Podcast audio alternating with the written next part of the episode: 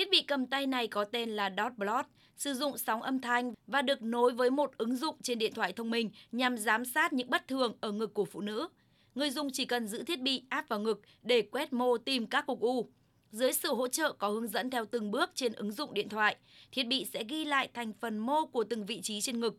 Kết quả sẽ được hiển thị sau mỗi lần kiểm tra để người dùng so sánh với kết quả của các lần kiểm tra trước đó nhằm biết được có sự bất thường gì ở ngực hay không.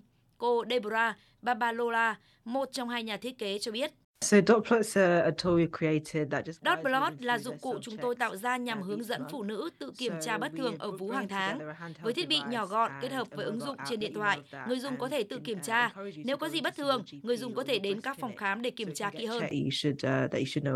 Theo đánh giá của các chuyên gia, điều trị ung thư vú sẽ đạt hiệu quả cao khi bệnh được phát hiện sớm.